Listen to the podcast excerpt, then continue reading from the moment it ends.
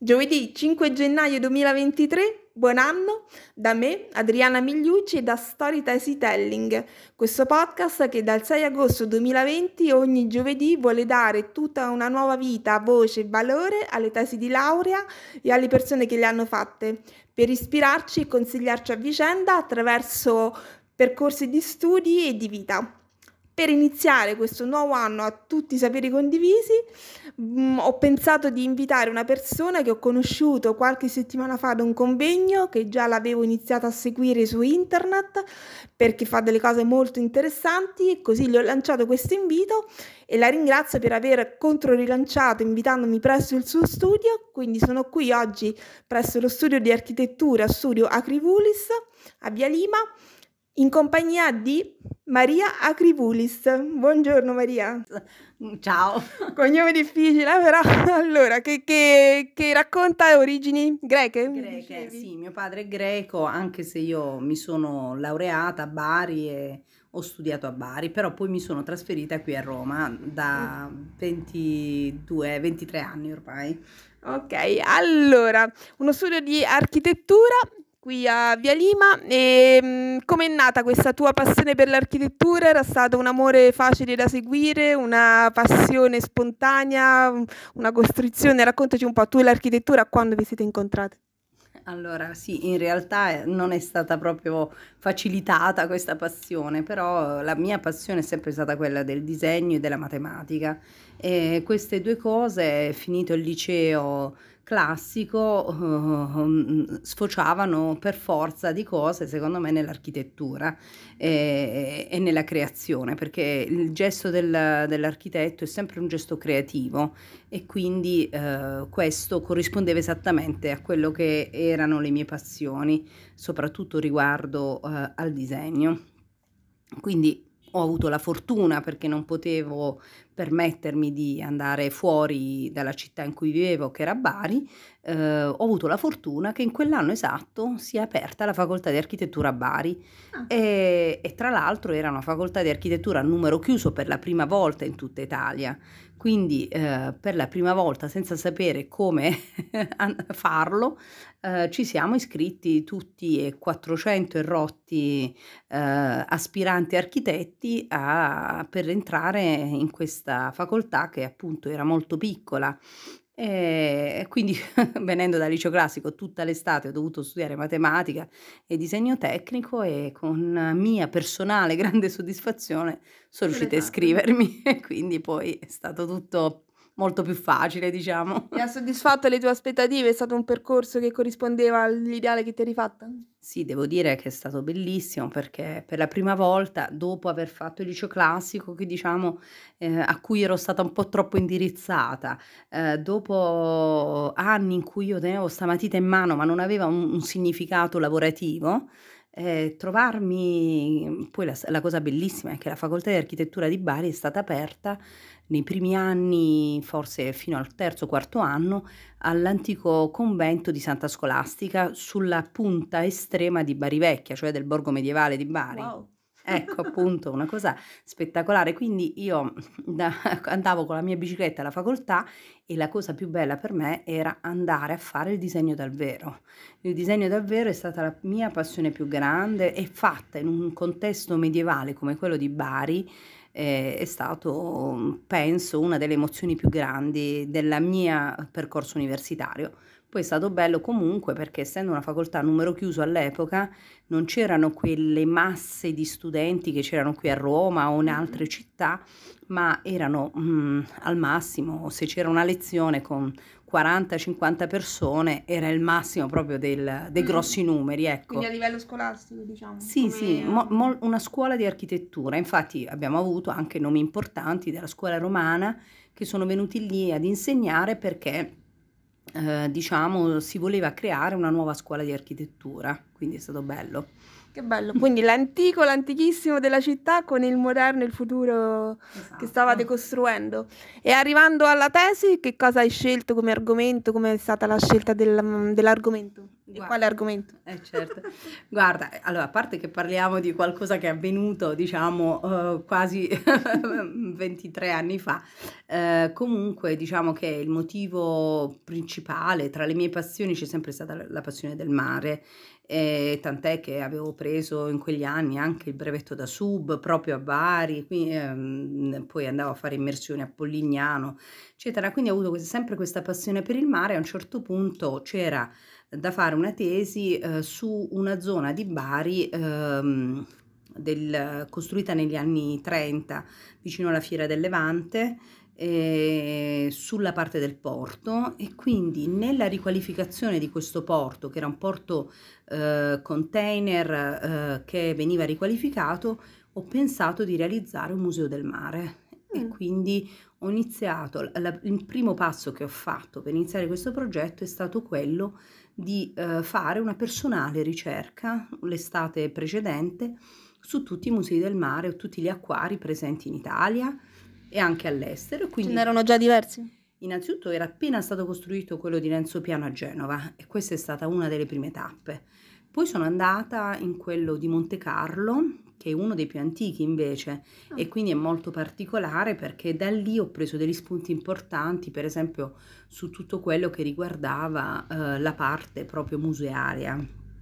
E poi ho visto eh, altre, altri esempi anche sempre, sempre, in Italia, però certamente diciamo, questi due sono stati quelli che mi hanno colpito di più. Durante gli anni dell'università, per motivi di lavoro, perché ho sempre lavorato durante l'università, Avevo tra l'altro eh, visitato Venezia, ehm, le corderie, uh-huh. eh, l'arsenale e questa visione del, di, questo por- di questo rapporto mh, del costruito con il mare eh, mi ha ispirato proprio nel progetto di tesi e questo devo dire è stata la cosa più emozionante. E come l'avevi progettato? Ecco appunto, avevo preso molto spunto dall'idea delle corderie, quindi il mare che entra all'interno del costruito, eh, anche di alcune visioni, perché sono così, mi faccio ispirare dai posti che vivo, no? Avevo alcune visioni della Grecia di quando ero piccola, perché mio padre è greco e quindi abbiamo frequentato molto la Grecia quando eravamo ragazzini ehm, eh, questa visione del mare che entrava all'interno del, del museo e eh, senza necessariamente diventare un acquario perché l'idea de, eh, l'unica cosa che mi aveva colpito negativamente dell'acquario di Genova era il fatto che i pesci non erano nel loro ambiente naturale e quindi eh, era eh, un'idea innovativa, diciamo, di eh, museo del mare. Ecco perché l'ho chiamato museo del mare, non acquario e anche di riqualificazione di quell'area, che era un'area abbastanza degradata. Adesso non lo è più a Bari, però all'epoca era un'area degradata perché era un'area di margine, come tutte le aree di margine e soprattutto quelle container, eh, i porti container sono di solito eh, posti degradati dal punto di vista non solo urbanistico ma anche sociale. Mm-hmm. Quindi ecco, era nata da questa immagine che avevo. Infatti tutta l'idea del Museo del Mare riprende un po' l'idea delle corderie veneziane con una visione moderna, ecco. Che bello, ed era quindi tutta una tesi che avevi fatto da solo o in gruppo? Perché di solito nell'architettura si fa pure squadra. Sì, però all'epoca ancora non esisteva molto l'idea del, di mm, fare le tesi gruppo, però si facevano dei laboratori e quindi noi avevamo fatto un laboratorio di progettazione su quell'area eh, che si chiama area di San Cataldo eh, perché è vicino al faro. Eh, quindi ognuno di noi aveva un tema legato a questo. Quindi il progetto urbano l'abbiamo fatto in gruppo mm. e siccome parliamo del 98, eh, da qui, da qui deducete anche quanto sono giovane, diciamo.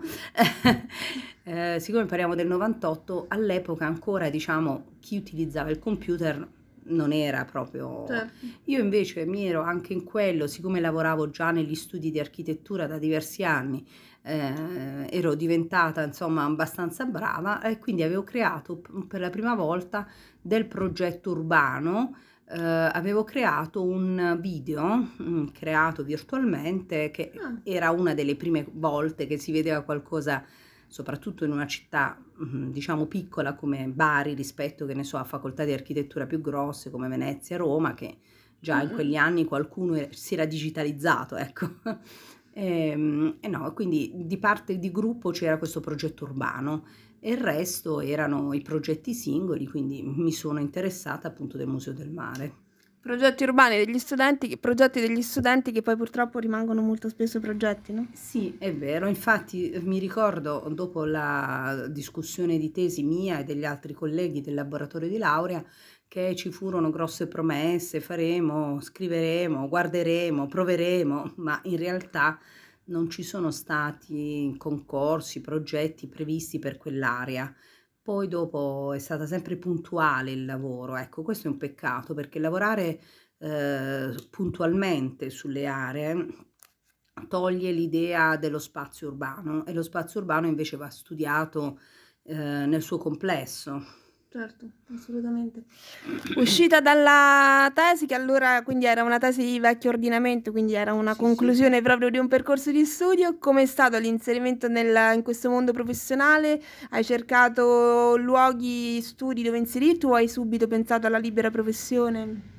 Eh, questa ovviamente il mio è un caso un po' particolare, nel senso che io ho iniziato a lavorare eh, fin dal primo anno di architettura, un po' per motivi pratici, un po' per motivi eh, ehm, legati alla passione che avevo e al fatto che eh, mi sentivo sempre impreparata venendo dal classico. Invece in realtà la mia formazione classica è stata molto utile alla facoltà di architettura e, e soprattutto eh, il fatto di aver fatto tanta, mh, mm, tra virgolette, gavetta durante gli anni dell'università, praticamente dal primo all'ultimo anno io ho sempre lavorato come disegnatrice, e in, negli ultimi anni anche come coprogettista di progetti di grossi studi baresi, mi ha permesso di uscire dall'università con un bagaglio tecnico e culturale che mi ha consentito due cose importanti. La prima, fare l'esame di Stato e passarlo senza battere ciglio uh-huh. e la seconda, essere subito valutata tanto.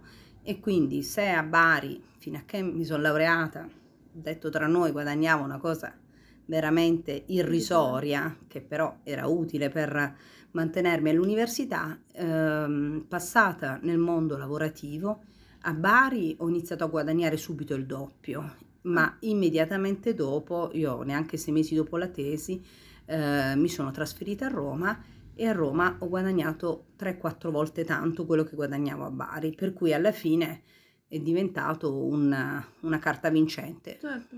Un anno presso gli studi romani, un grosso studio romano che faceva anche opere interessanti e questo mi è servito anche per la formazione del contesto romano eh, e eh, dopo un anno, sì un anno e mezzo ho aperto il mio studio professionale, quindi da lì è partito un, un'altra sfida.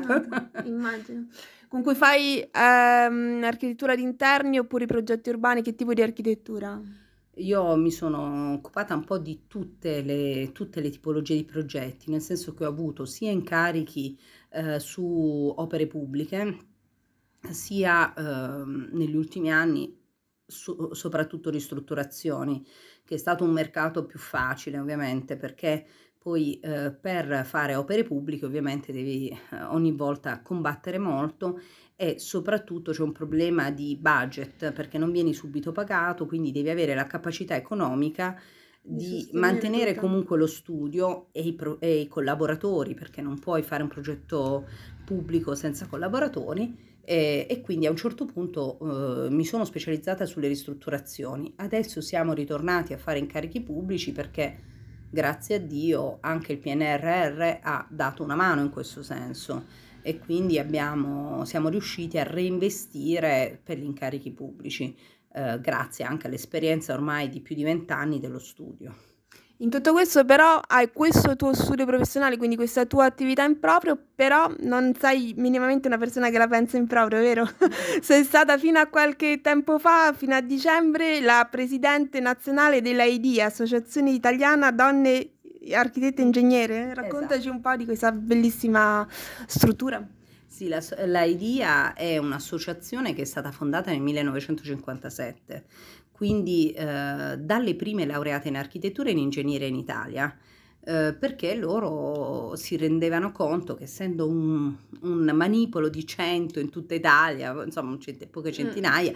era, era, difficile eh, non eh, trovarsi in un contesto lavorativo prettamente maschile essendo così poche e quindi hanno da subito iniziato a instaurare rapporti, a fare una rete e questa rete è quello che le ha aiutate anche piano piano a crescere. Quindi dal 1957 ad oggi l'IDEA è cresciuta tanto e questa crescita, ehm, che è corrisposta poi nel mondo lavorativo alla presenza di tante donne ingegneri e architette, ehm, ha portato anche a domandarsi a qualcuno, ma serve ancora un'associazione di genere per le donne architette e mm. ingegnere?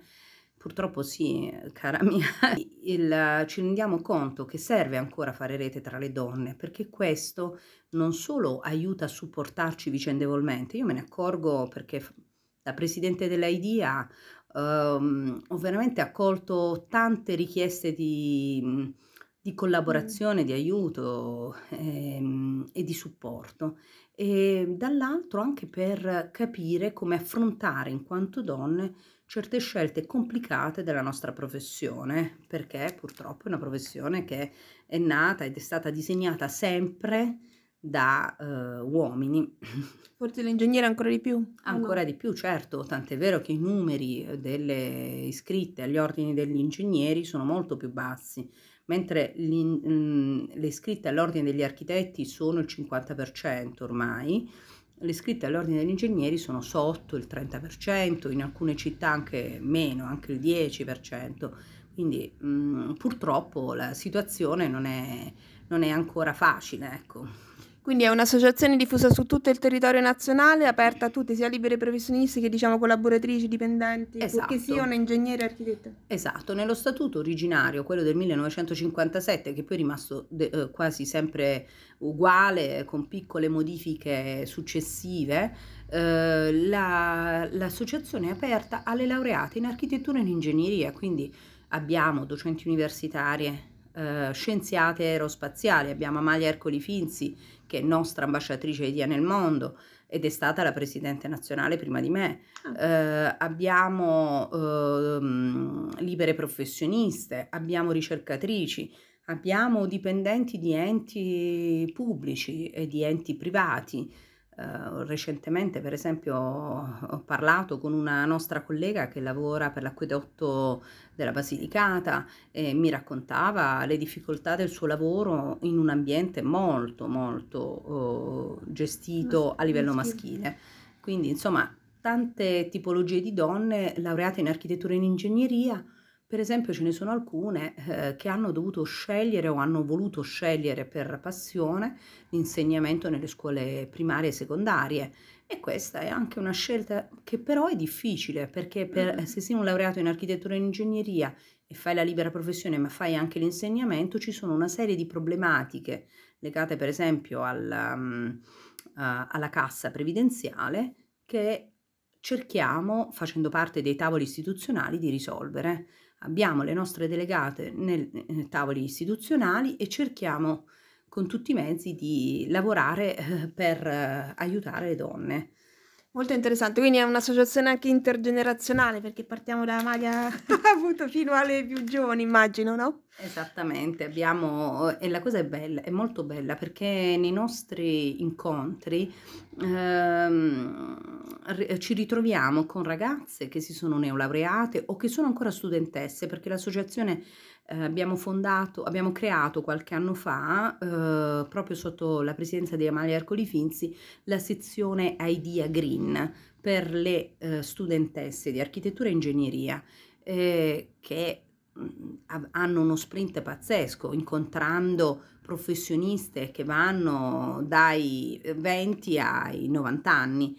Eh, quindi è logico che questo comporta un aumento di sapere e di eh, conoscenze che non potremo mai fare sul campo eh, e che invece ci arricchiscono già in queste fasi, no? Certo, molto interessante. Chi è all'ascolto, che magari lo è un ingegnere, un architetto o chi lo conosce, quindi può andare su quale sito? Com'è il sito? Il sito è www.idea-italia.it.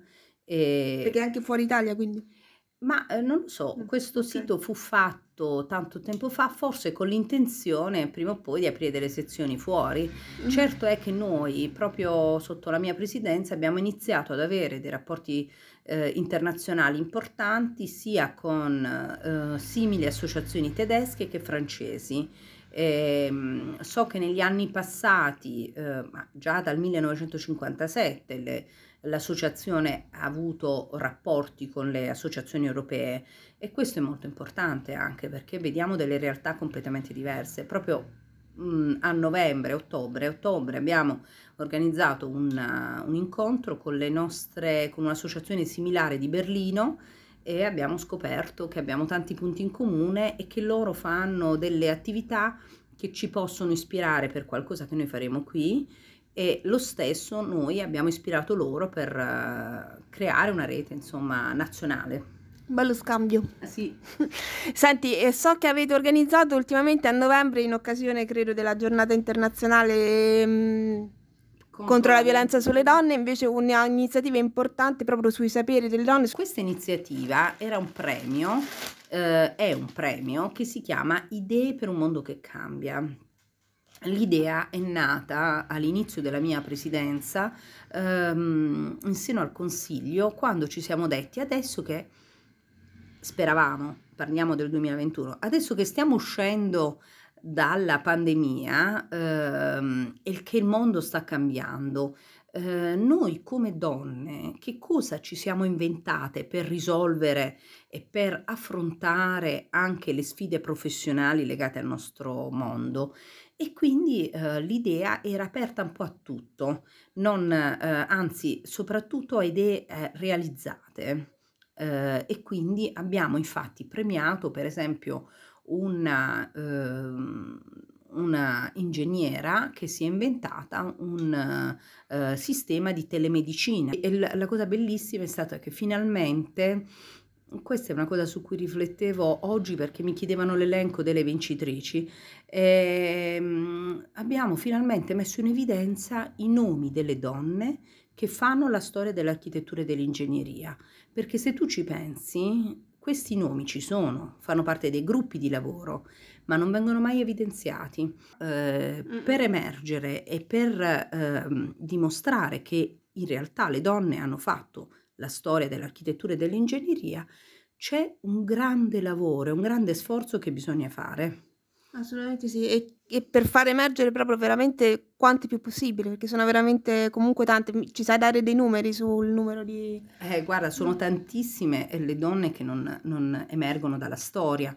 Se tu pensi eh, a donne straordinarie come Charlotte Perriand, eh, che ha lavorato a fianco alle Corbusier per una vita, ha realizzato e progettato alcuni delle celebri eh, oggetti di design di Le Corbusier che hanno il marchio Le Corbusier ma che poi sono stati disegnati e progettati da lei eh, o Ellen Gray o, mm, insomma se pensiamo a tutte queste donne veramente ci rendiamo conto eh, di, di, di, di come sono state dimenticate la storia. Un'altra eh, per esempio di cui ho letto recentemente, ah sì, è Lily Rake, mm. lei è appunto della, vicina al Bauhaus, insomma sono tutte queste donne che in realtà hanno realizzato e hanno contribuito alla storia dell'architettura e dell'ingegneria, ma sono sempre state dimenticate, ma non perché non ci fossero,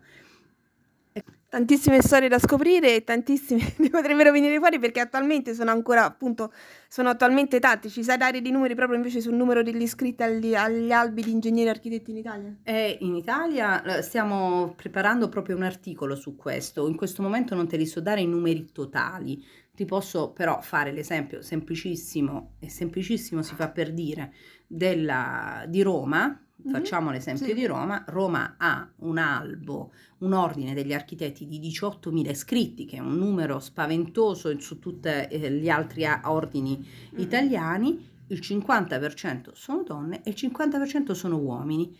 La cosa incredibile è che poi tu, se vai a vedere eh, le persone che stanno al, ai vertici dell'ordine degli architetti, sì, è vero che hanno in un certo senso rispettata quella cosa un po' brutta da dire che sono le quote rosa, nel senso che hanno preso 6 e 7, 6 uomini, 6 donne eh, o 7, insomma hanno cercato di rispettare quello, però i vertici, i, i ruoli apicali non ce l'ha nessuna donna. E questo è impressionante se pensi che le iscritte sono il 50%. Mm-hmm.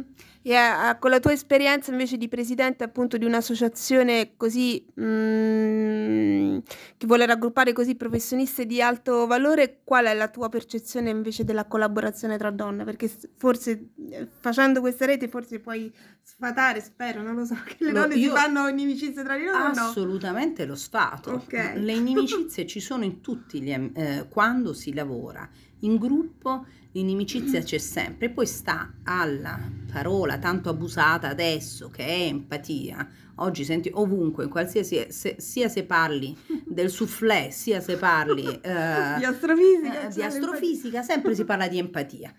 Diciamo, usiamo anche noi, sfruttiamo anche noi questa parola.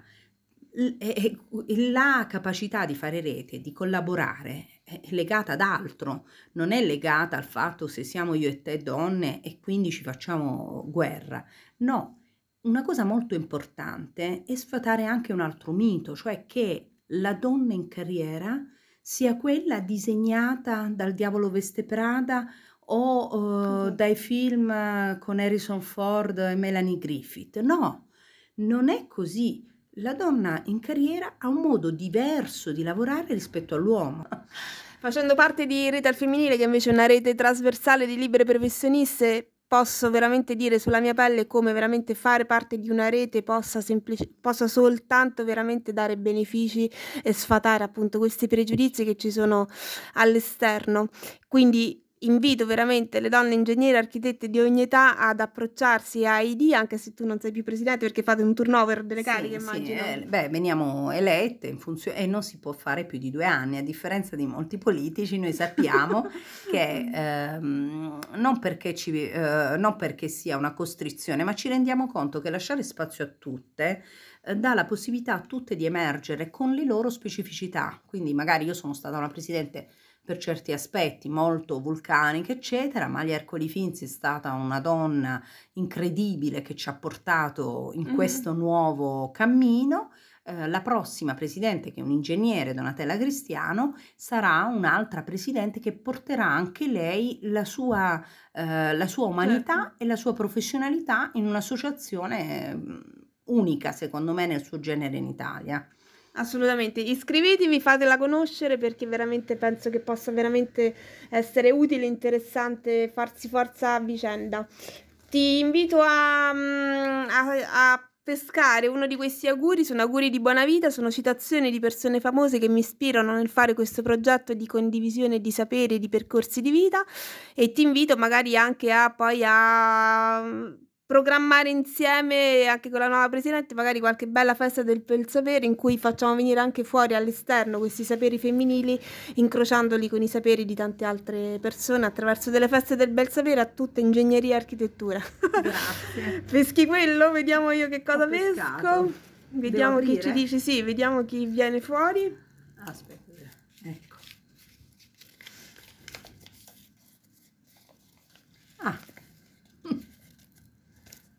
Che ti dice? Il futuro appartiene a coloro che credono nella bellezza dei propri sogni. Tu ci hai creduto? Eh, mi sembra di sì, più azzeccato di così. Auguri di buona vita da Eleanor Roosevelt. ecco, a proposito di donne. Quindi anche un consiglio che dai a uomini e donne, ragazzi esatto. e ragazze che vogliono studiare eh, architettura e ingegneria o che magari sono osteggiati dalle loro famiglie, un po' come ti era capitato? Sì, infatti, no, e beh, devo dire che bisogna veramente perseguire il proprio il proprio obiettivo e certo ci vuole molta forza, eh? bisogna trovare la forza Ehm, e questo a volte, eh, questa forza mi è arrivata proprio dalla rete di donne che mi circonda. Eh, anche la scelta a un certo punto di fare la presidente nazionale di EIDIA è stata ispirata da, mm, da tante donne che mi hanno sostenuto. Perfetto, io ti saluto con il fisico Stephen Hawking, si chiamava così, che ci dice che mi pare perfetto per augurarci buon anno. Per quanto difficile possa essere la vita, c'è sempre qualcosa che è possibile fare in cui è possibile riuscire. Beh, direi che è perfetto. Anche per chi vuole progettare, appunto, esatto. come te. Grazie, grazie Maria, la, metti i tuoi tag, metto i tag di Idea, così chi vuole ti può raggiungere sia personalmente che invece in spirito associativo. Buon giovedì e buon anno a tutti.